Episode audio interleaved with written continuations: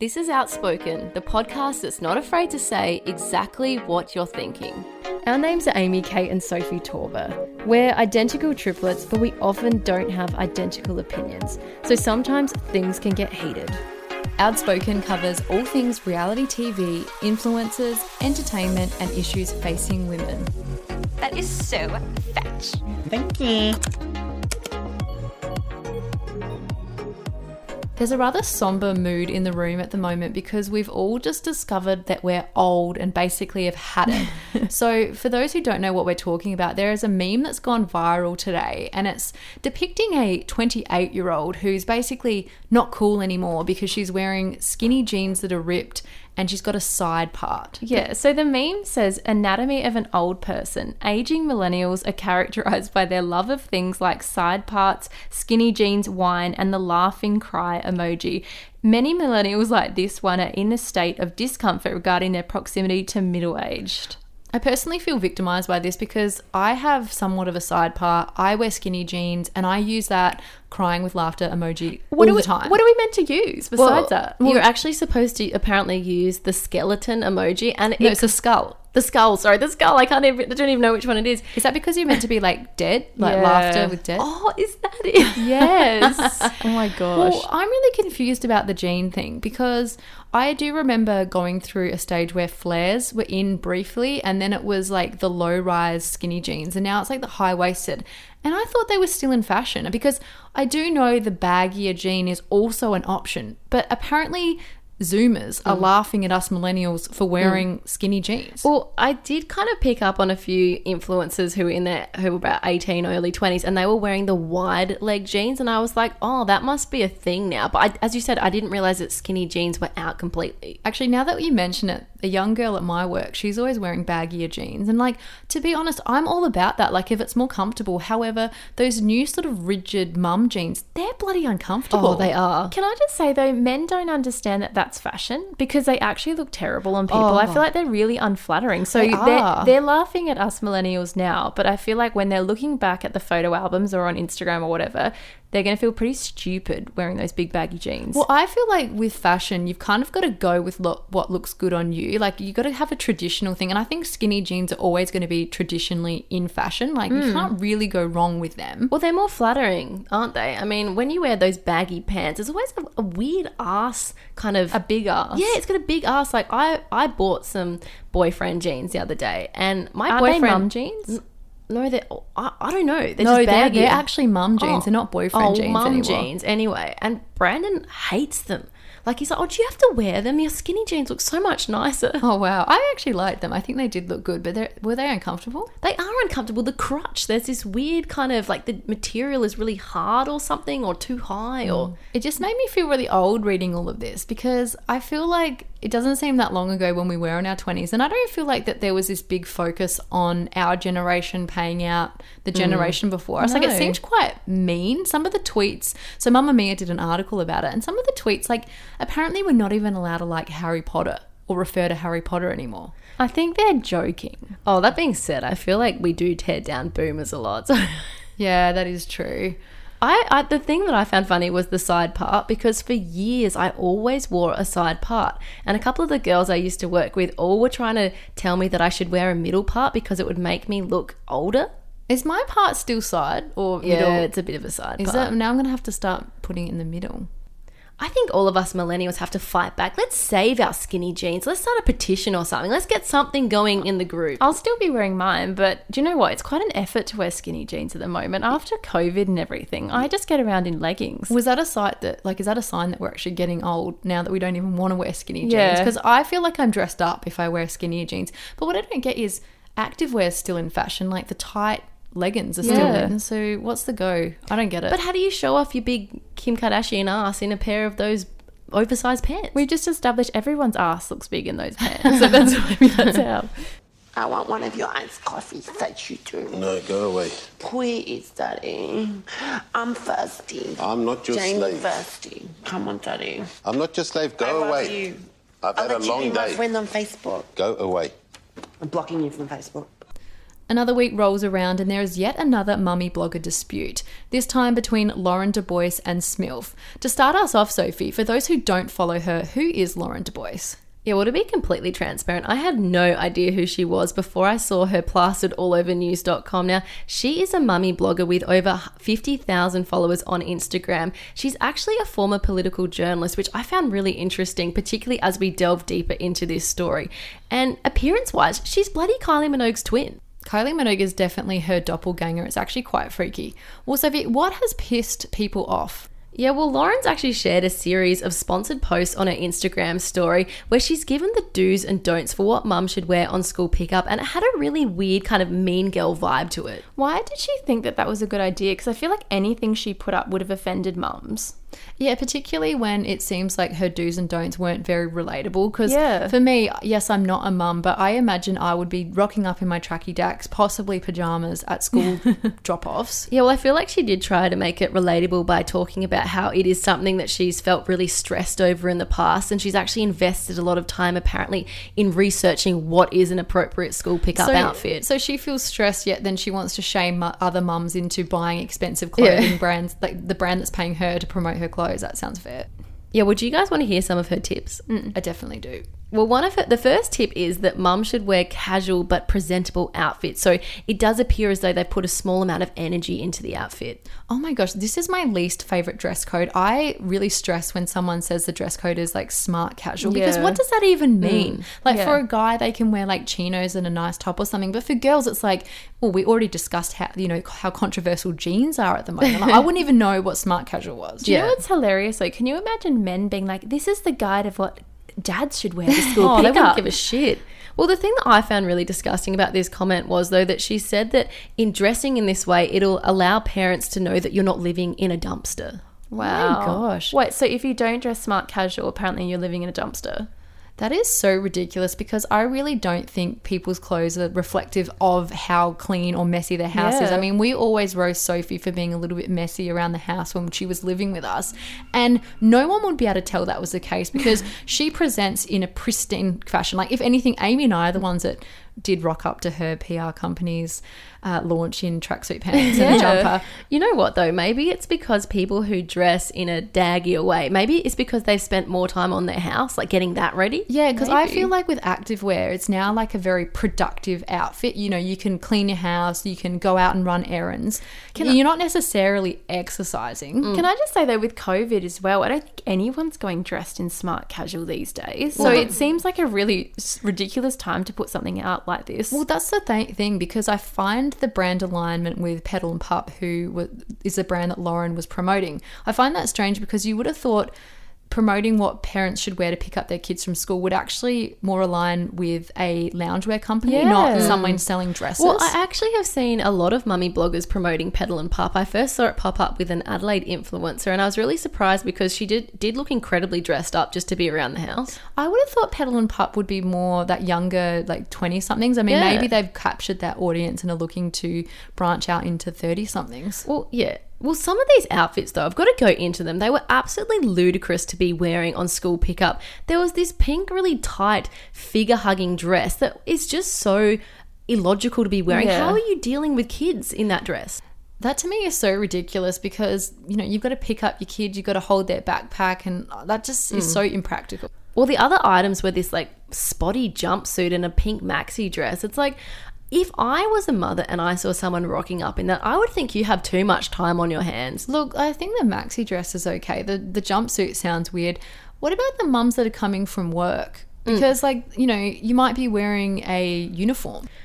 That is where there is a bit of a distinction. I think in her rules, it's acceptable to come in your work gear, but if you are a stay-at-home mum, you should make a bit more of an effort just when come coming in to get them. So just come in your ball gown, apparently. So it's very like Stepford wife that you've got the time that, you know, that's a big outing for you to pick your kid up from school. Mm. Well, the thing I find quite contentious is she did touch on the fact that she has never ever worn pajamas to school drop off. And I think that a lot of mums should have a badge of honor when they rock up in their pajamas. Like, good on them. Can I just play devil's advocate? Do you think that she was taking the piss a bit with this post and people have taken it too mm, seriously? I just, I don't think so. I think she's just totally missed the mark. I feel like it came across as totally condescending and very mum shaming. I do feel like with this whole Instagram trend of sharing, like mums sharing their lives on Instagram, that there is this pursuit of perfection because we see a lot of mummy bloggers sharing their fancy pantries and their perfected, or sorry, I thought you were going to say fancy pants.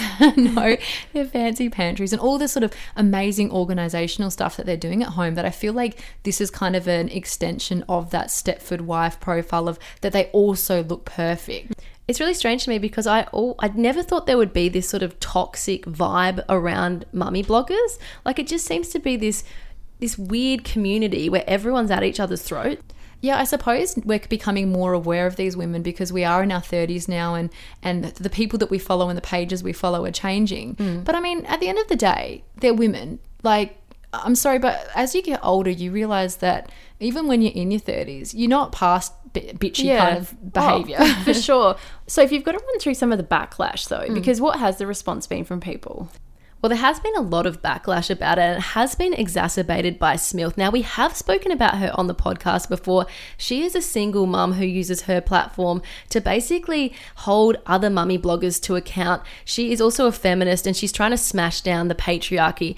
I love her. She is a bit of a shit stirrer, but she keeps things interesting. And just for context, Milth doesn't actually like to use her name. So Milth's it's meant not to be her name? Yeah, so it's meant to be a bit of a secret as to what her real name is. Well, that was before another mummy blogger, Sarah Kearns, decided to publicly name her. But we discussed that on an earlier podcast, so we won't get into that. But mm. basically, it seems like there's this big group of mummy vloggers that are very against Smilf. Mm. And so, Sophie, what did Smilf do? Well, she Or allegedly? Well, she has been accused of screenshotting these stories and sending them into the Daily Mail. now, she denies this, but Lauren has been saying that she she's pretty sure that Smilf has done this. yeah, because Lauren called Smilf out on her Instagram stories, hmm. didn't she?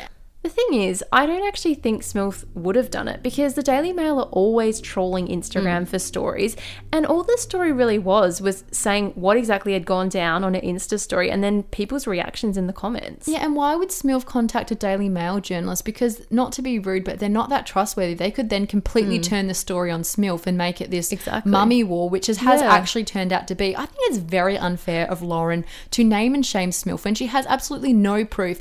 I mean, let's be honest, journalists trawl through the comments of influencers. Their job is to make stories where there aren't a story. And Yeah. they've obviously done a great job at mm. this because this has gone off. As someone working in PR, the Daily Mail journos are really hard to get a hold of. So unless Smilf has a friend that's working there, I find it hard to mm. believe that they would immediately print something like that. Mm. Well, as you touched on, Kate, this story has just gone off. It has appeared on Yahoo 7, News.com, even in the Daily Telegraph. And because of this huge attention, there has been a lot of hate thrown at Lauren. So she has been receiving death threats, which could was is particularly troubling as a parent when you are putting your children out online like that. So I do feel for her with these sort of hateful comments that are coming Who in. Who are the people that are sending death threats? Like, I get being angry, but who is so angry that they're actually hmm. threatening this woman's life? Probably people that wear pajamas to school. I'm joking. Well, I'm guessing if people are sending in death threats, the comments on her thread aren't too nice either. What have people said publicly? Well, they've slammed her for being judgmental and also a mean girl. One user wrote, Who gives a fuck what you wear to school drop off? If anyone is judging you, they're probably an asshole that talks about women empowering women, but in online comments body shames others for not being a size six. I also found some comments from a school teacher particularly interesting. She said that it's a tragic way of showing off a sponsored brand by using emotional first time school mums to make a few sales. And she went into the fact that you know, it's good enough that parents are showing up, you know, to be there with their kids. They don't need this extra judgment and stress put on them. Well, just on Petal and Pup, what do you guys think of their involvement in the whole saga? Well, I find it interesting that they've made the decision to publicly drop Lauren from their brand because, let's be honest, while the influencer has some say in the campaign, the brand would have had to sign off on it. So them completely just distancing themselves is pretty bad. Well, they said that they didn't support the campaign. It's like, as you said, you clearly would have signed off on this. You gave her the clothes to wear. Also, a lot of influencers have to send in their Instagram stories that they film. It's not like they just pump an Instagram story out and press post. Like, there's a lot hmm. of processes that they would go through.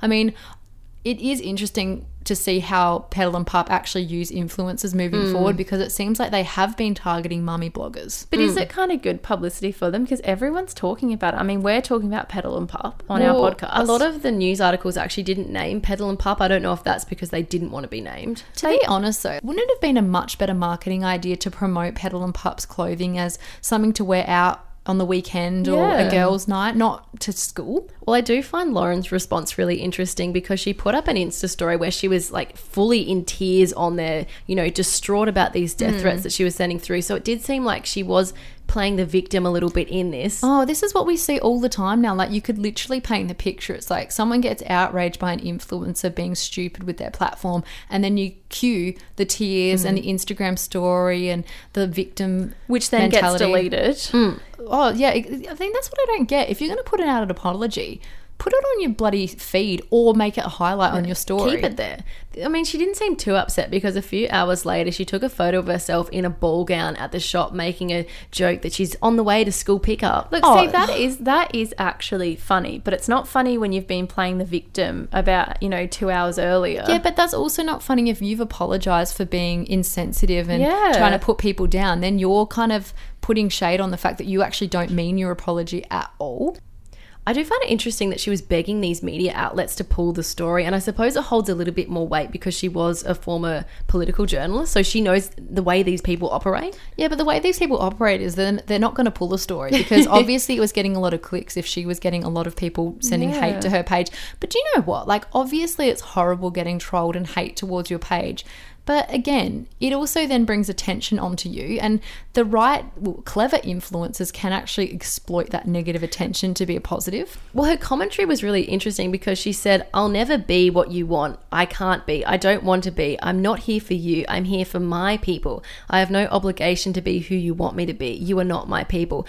And I found this comment, you know, it's pretty accurate. These influencers have such a dedicated small community of people who love them and their comments seem out of context when you just come into it Yeah, but not knowing them That's what happens when you get bigger because people come along and they follow your page and they don't really know you're in humor. They they only follow you because you've become popular.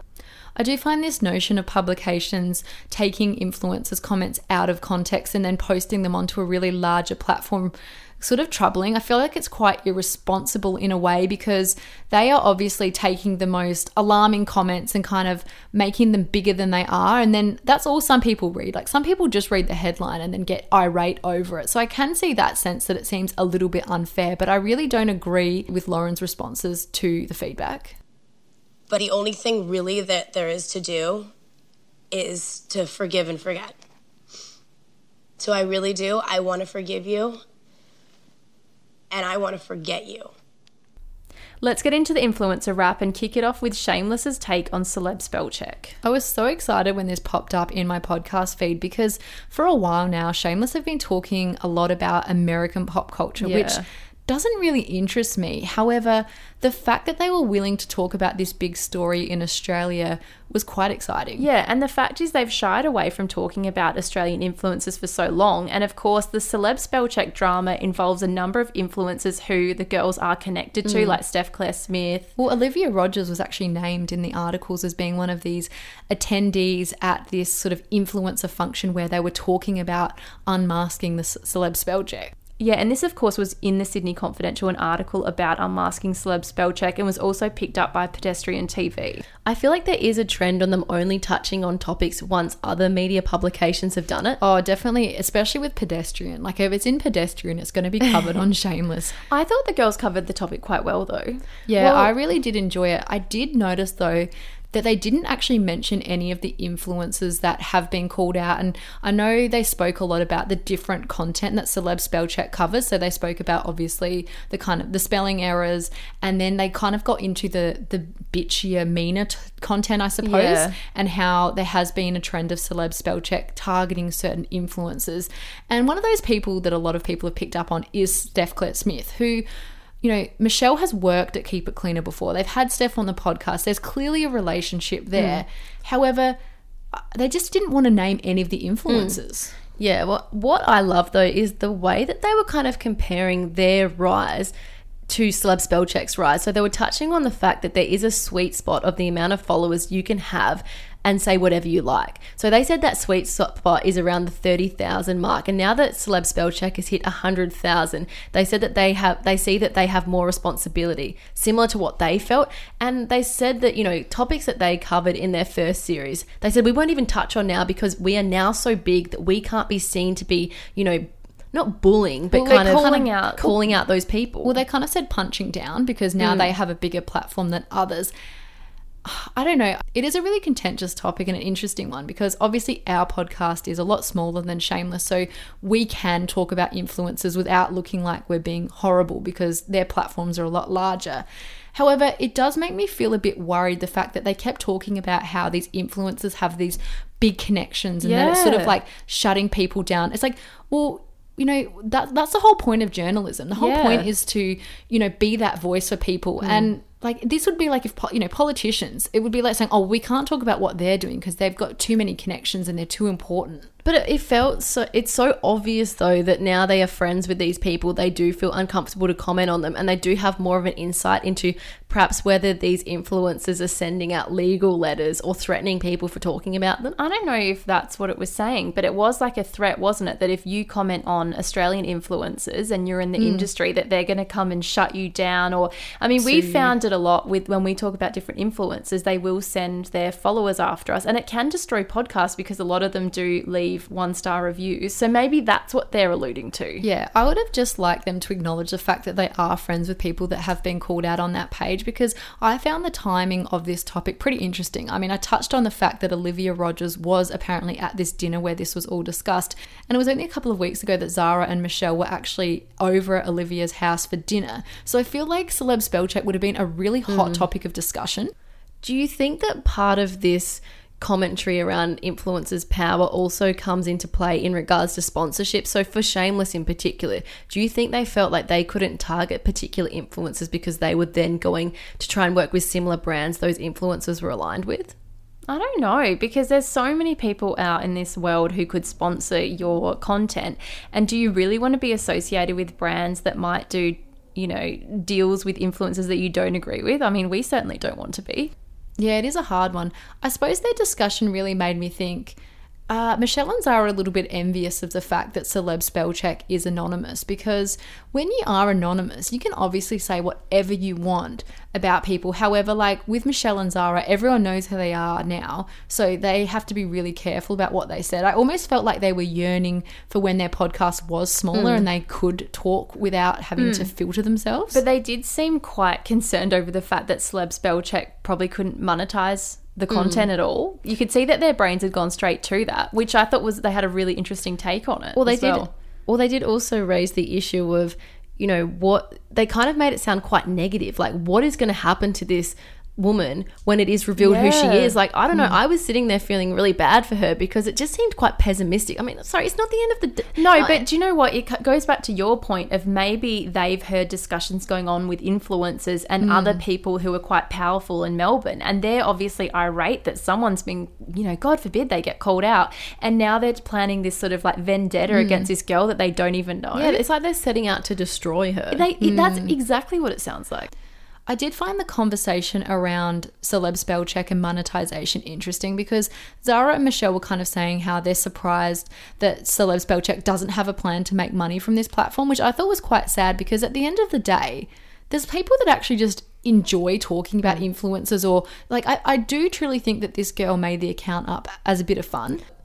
Yeah, but then again, I feel like they're drawing that conclusion because this is now taking up a lot of her time and energy. Well, and not also- really, because she said herself that she doesn't like. I feel like some people think that she just trawls through the accounts. She's so big now that everyone are watchdogs for her, and they just send her stuff, and Yeah. she literally has to It, post it was more that it was more that they were weighing up: is it worth it for her The risk. career to be spoiled, you know, ruined because she is named and mm, shamed, and is that worth it? And she's not receiving any money for it. Well, on the whole topic of celeb spell checks identity, do you guys think it would ruin the whole page if we do find out who she is? Because I think some of the allure of the page is that it is this invisible watchdog. It's kind of like Batman. You know, you don't know who it is. Or it's this like godlike creature who they've done no Godlike well, you know they've done no wrong, so they can cast yeah, they assertions. can, they can be Oh. holier now because we don't know what they get up to because we don't know who they are. I think the only way she'll be able to monetize it is if her identity is revealed because that's happened in the past to big meme sites in America. There, the people's identity have been revealed and Uh, No. they've become influencers. There's, there's no way she can monetize No. it because she holds influencers to account and pays them out. No. It would have to be a situation like the Inspired Unemployed where it was really clever. The issue is though that she, if she did want to monetize her content, she would have to provide details, her billing details, her name to actually receive payment. So there's no way that's going to happen.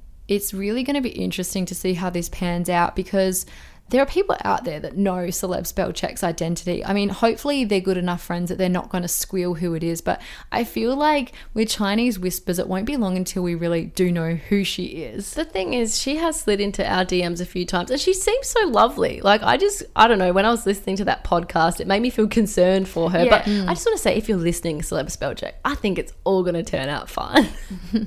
Hey, Upper East Siders, Gossip Girl here, and I have the biggest news ever.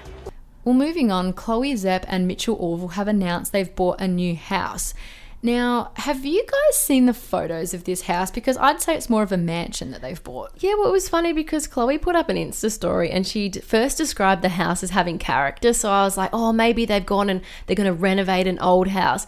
And then she put up this photo of this like Hampton style house with these huge ceilings, this white staircase, a chandelier. It was this mansion of a house. Are you guys sure that it just wasn't a photo from Pinterest? Because No, she was posting wasn't. photos from Pinterest. No, she said this is a sneak peek of the house. Yeah, I thought she was like, I thought she could have been like, oh, this is a sneak peek of what I want it to be like. Do you know the funny thing is she'll probably be like Sarah's day and buy a house that's like completely fine and, and beautiful house and then rip everything else out because they need to renovate it to be perfectly with what No, they want. I love how that house was described as if it was like, oh, some absolute bomb where Yeah. most people just move mm. straight in.